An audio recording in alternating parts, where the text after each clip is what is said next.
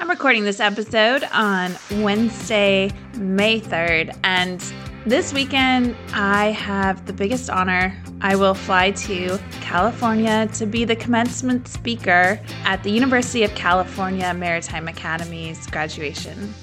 I am so incredibly humbled to be the speaker. I've been working on my speech, and uh, today I just want to share with you some public speaking lessons learned, and hopefully, you can take something away to be a better public speaker yourself. Welcome, everyone. You are listening to the Women Offshore podcast. This is Ally Cedeno and Christine McMillan. We are both experienced seafarers, and at Women Offshore, we are making waves. The Women Offshore Foundation propels Women Plus into meaningful careers through access to a worldwide community and professional development resources, while raising awareness amongst industry leaders and decision makers about issues affecting women on the water. This podcast is an integral part of our mission, and we appreciate you listening in. New episodes of the Women Offshore podcast are available every Tuesday. Subscribe on whatever platform you like to listen to podcasts on, and be in the know about the latest topics related to diversity, equity, and inclusion within the maritime and offshore industries. Thanks for tuning in. We have another great episode for you today.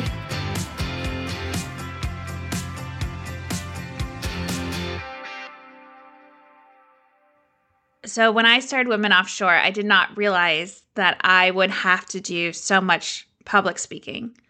And don't get me wrong, it's a huge honor. I am very grateful when someone invites me to come speak, but I was not prepared initially for that.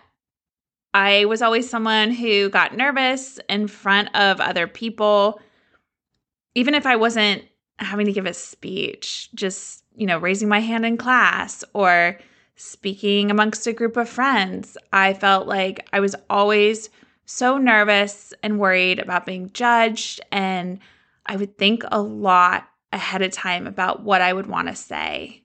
And if I was put on the spot, I would also freeze. I would not be able to think. And afterwards, I would be so hard on myself because I didn't say what I knew at that point I should have said. You know, this had some repercussions. It would affect my grades in school, it would affect my self esteem. I did not know how to help myself. I was just nervous and I cared so much about what other people thought. You know, time goes by and I get older, care a little bit less about what people think, start women offshore and start getting asked to speak at events. And I was so, so nervous the first few times. And then I ended up going to Rice University, getting my MBA, and I took a class on public speaking. In that class, you know, I walked in thinking, okay, you know, I've done a few public speaking gigs, I've talked to rooms of people. You know, I got this. This will be an easy A. And yeah, it was an easy A, but at the same time, I dug in deep because I had an amazing professor who wanted me to still get better and better.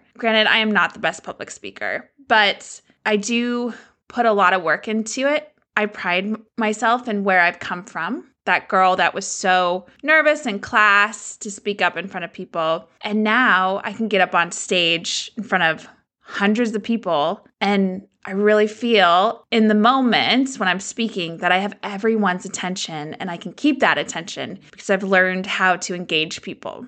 So, as I shared in the beginning of this episode, I'm going to fly to California, speak at the amazing University of California Maritime Academy's graduation. I want to read my speech for you because I'm practicing. So, why not use the opportunity to practice on the podcast? A little pressure, right? But also, I want to share some of the lessons learned that I have in my back pocket. And maybe they can help you. Maybe you're like me, where you wanted to really improve your public speaking. I have a handful of lessons, starting with number one. So, lesson number one is to practice, right? You know, that doesn't seem like that phenomenal of a lesson learned. However, I can tell you that most people don't practice and they don't practice their presentation. And practicing is the difference between a good speech and really a great speech. When you practice it, whether that's in the shower, in the car, in your living room, in front of your dog or your baby or your whoever is going to listen or you're going to pretend that they're listening. It makes such a big difference when you finally get in front of your real audience. And so, my advice to you is not just to practice, but to practice, practice, practice, practice. Practice over and over and over again. Get to the point where you know it without looking at your slides, without looking at your paper. Now, I do have to say, I will most likely read from a paper this weekend, which is not my normal style, but my speech had to be approved. And so I want to make sure I don't go off script. I will be looking up and I will have a lot of it memorized, but I will be somewhat reading. Normally, I don't read at all. Normally, I get up in front of people and I just talk. And that brings me to step number two is when you talk to your audience, I want you to talk to them like you were talking to one person. And what I usually do is when I go to speak at a venue, I try to meet people beforehand. I meet the people that want to hear what I have to say. Because when you get up there and say you do get nervous and you see that they're smiling and nodding and they're into what you have to say, it will help you. You will relax, you will feel supported, and it will be a lot easier to get through your speech. So find those people. Sometimes there's one or two. I remember a few years ago, it was before the pandemic actually, and I flew up to Boston to speak at this industry event, and it was a room full of men. I think Captain Phillips was in the audience.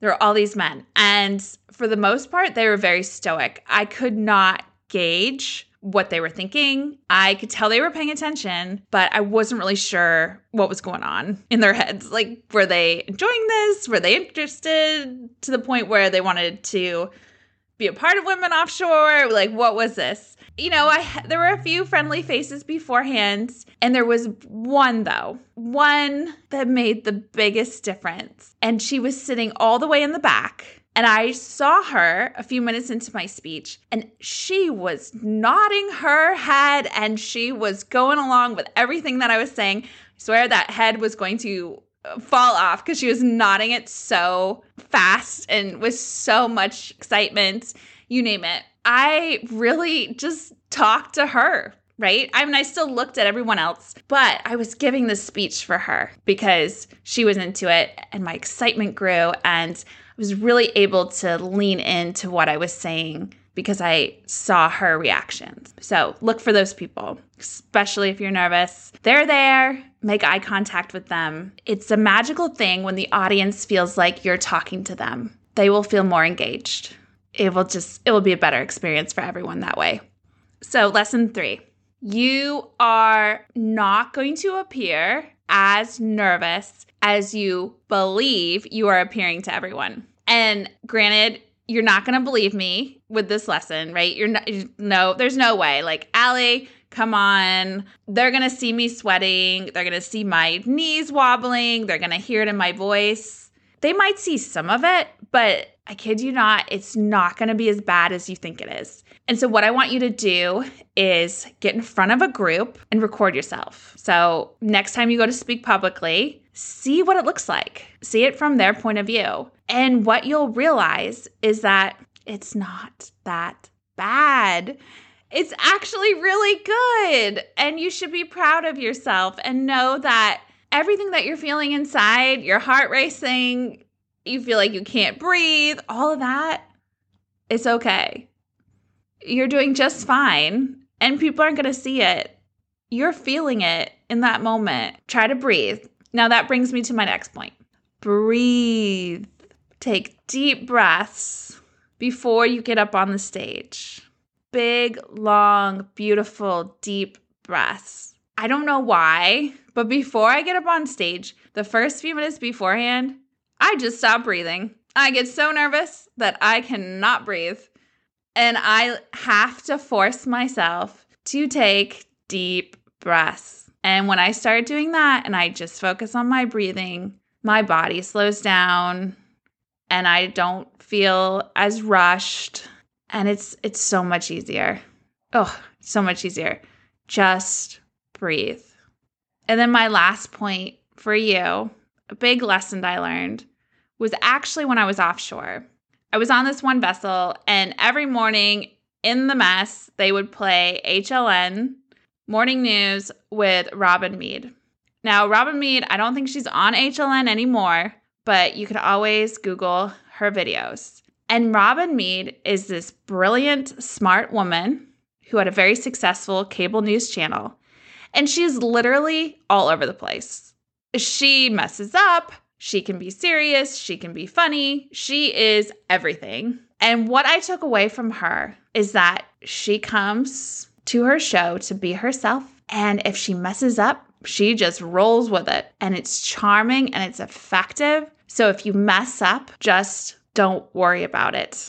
Be yourself. People will find it charming. I'm not saying to be unprofessional and I'm not saying to swear or to overshare. There's certain things that you really shouldn't do on stage in front of people, but I'm saying to be yourself and try to relax and know that you can mess up. People will still find it endearing. Those are my tips, handful of tips for you, things that I've learned about public speaking. We can all be better at public speaking. The more you do it, the better you get. And so I hope you will take these and apply them to your own life. This is literally the big lessons I've learned the last five years, speaking, whether that was virtually or in person. And hey, on the podcast. So I'm going to read for you my speech. Why am I getting nervous? Oh gosh, it's just me sitting in my office, and all of a sudden I'm getting nervous because I'm about to read this to you. By the time you hear this, I will have already delivered it at California Maritime Academy. So there's no spoiler alerts for anyone listening in. Um, the people that were supposed to hear it have heard it. Here we go. Let's do this.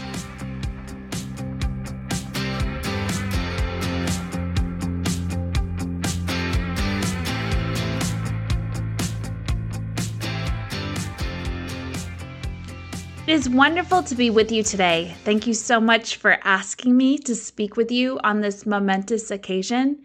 Congratulations to all of you for what you have achieved at Cal Maritime. As you emerge into the maritime industry and other sectors, you have already accomplished greatness. Yet, there is so much more for you to achieve. I would like to start by thanking President Cropper, Trustee Julia Lopez, from the Cal State University Chancellor's Office and the University Cabinet. All of those who work to make today possible, including the support staff and public safety, the faculty for their devotion to this graduating class, and many more to come. And let's not forget the families and friends of the cadets for their years of support. Today would not be possible without you. I want you to take a second and look to the person on your left and to your right. You stand with future giants of the maritime industry. You and your classmates will go on to become leaders, trailblazers, wave makers, and change makers. They will become captains, chief engineers, business leaders, government officials, and possibly even astronauts. Plus, they and you will achieve many more amazing professional and personal achievements. Just like you, I am a graduate of a maritime academy. Don't hold it against me though, but I am a Kings Pointer. I think back on when I first got a taste of being captain. I was six years old and I was the captain of my own boat. It was about seven feet long and I had a beautiful, colorful sail that was striped like a rainbow. With my little yellow life jacket on, I sailed from a dock and I steered my boat, tacking back and forth. Really, I didn't go very far, but it was the biggest adventure I had been on by myself.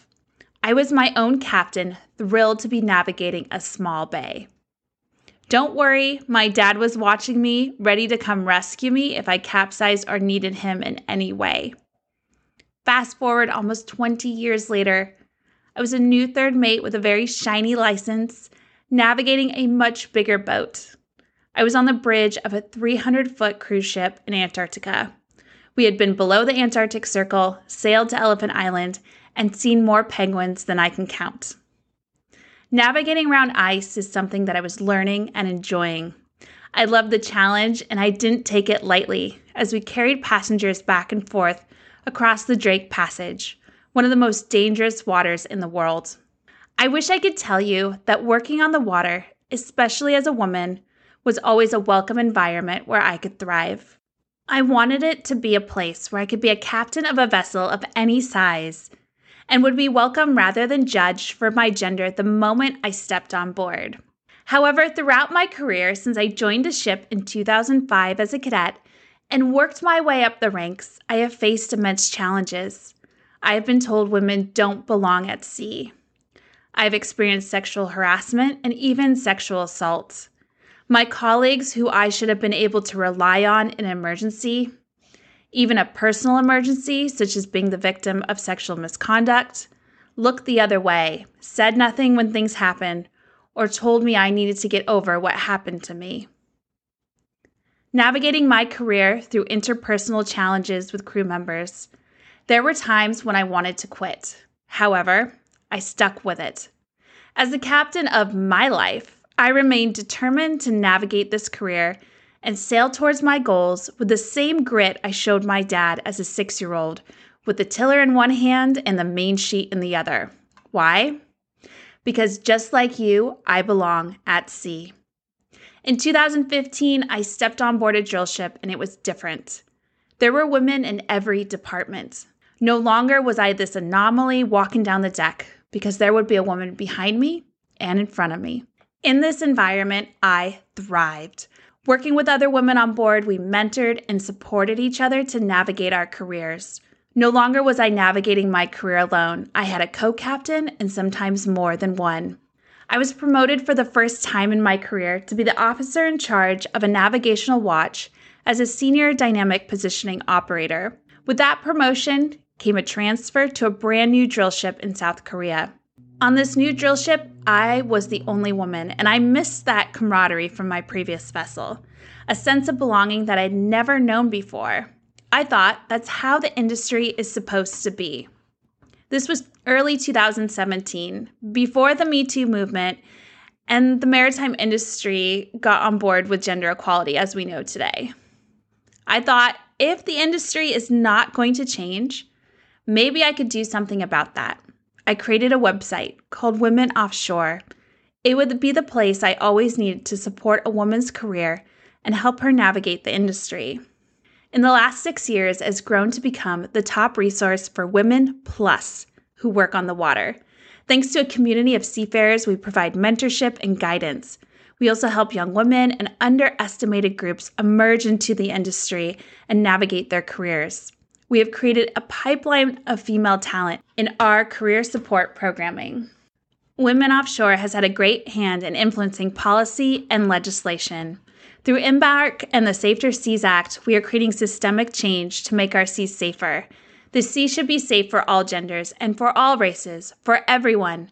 My organization has worked relentlessly for this change and will continue to do so. I am a female seafarer, resilient and relentless.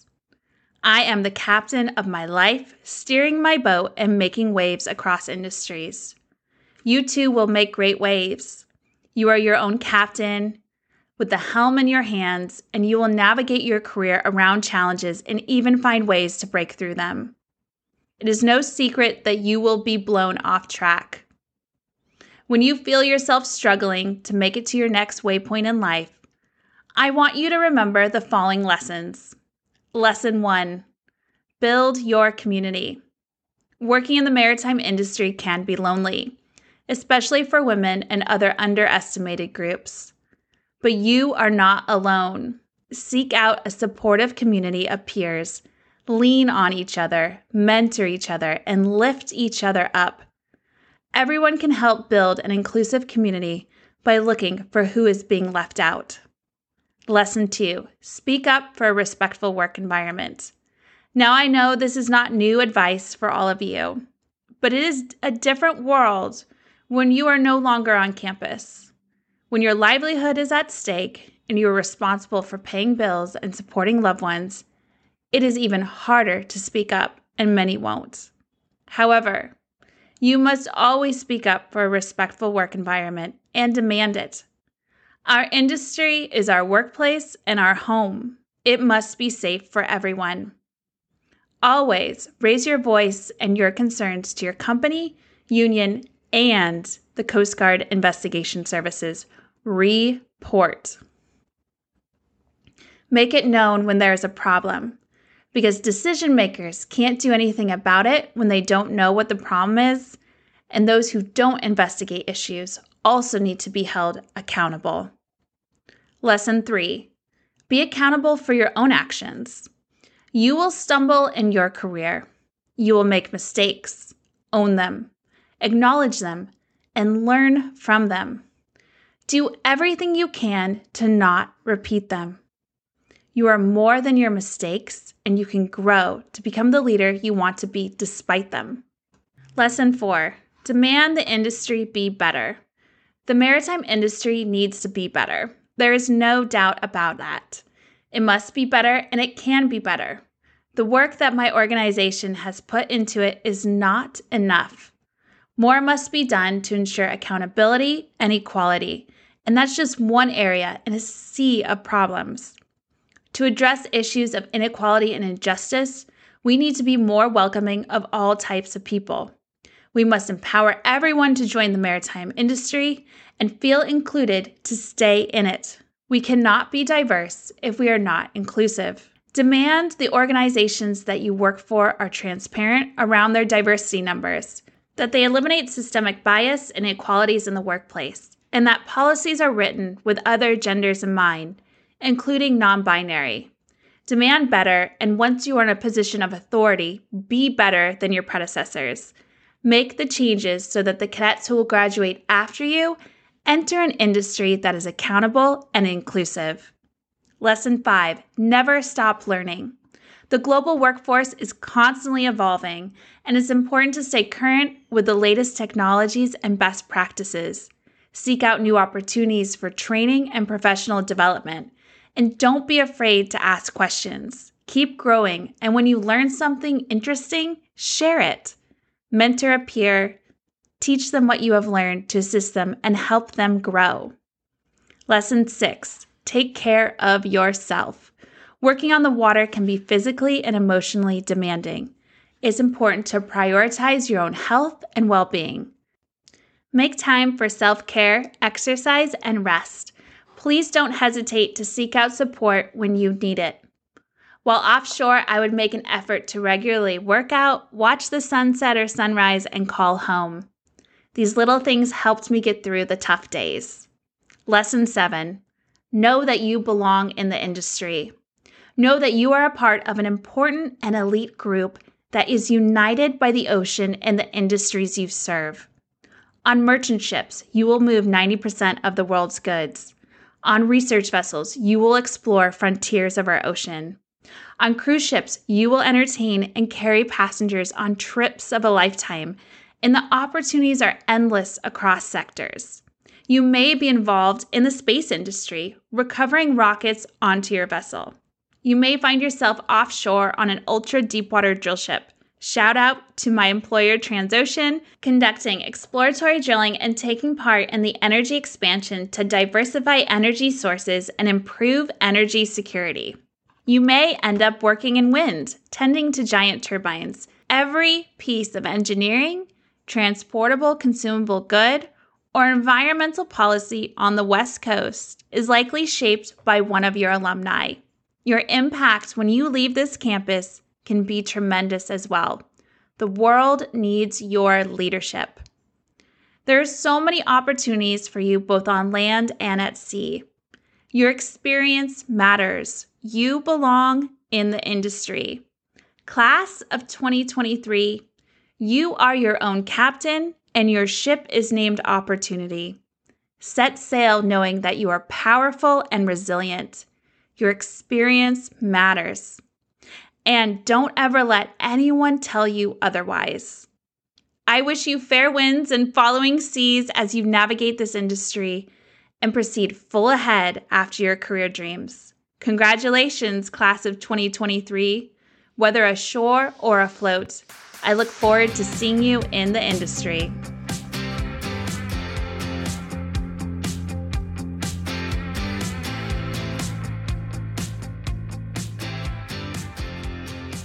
Whew, that was long. was all right, though.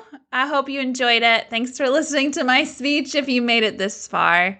To those of you who I will see at California Maritime Academy this weekend, I can't wait. Congratulations again for everything you've accomplished. There is so much more for you out there, and I am honored to be your commencement speaker. Thanks for tuning in to the Women Offshore podcast. Come back next Tuesday for another new episode. If you want to propel women offshore forward, visit womenoffshore.shop. Make a donation or purchase some swag. Until next time, Stay safe out there, and we will talk to you soon.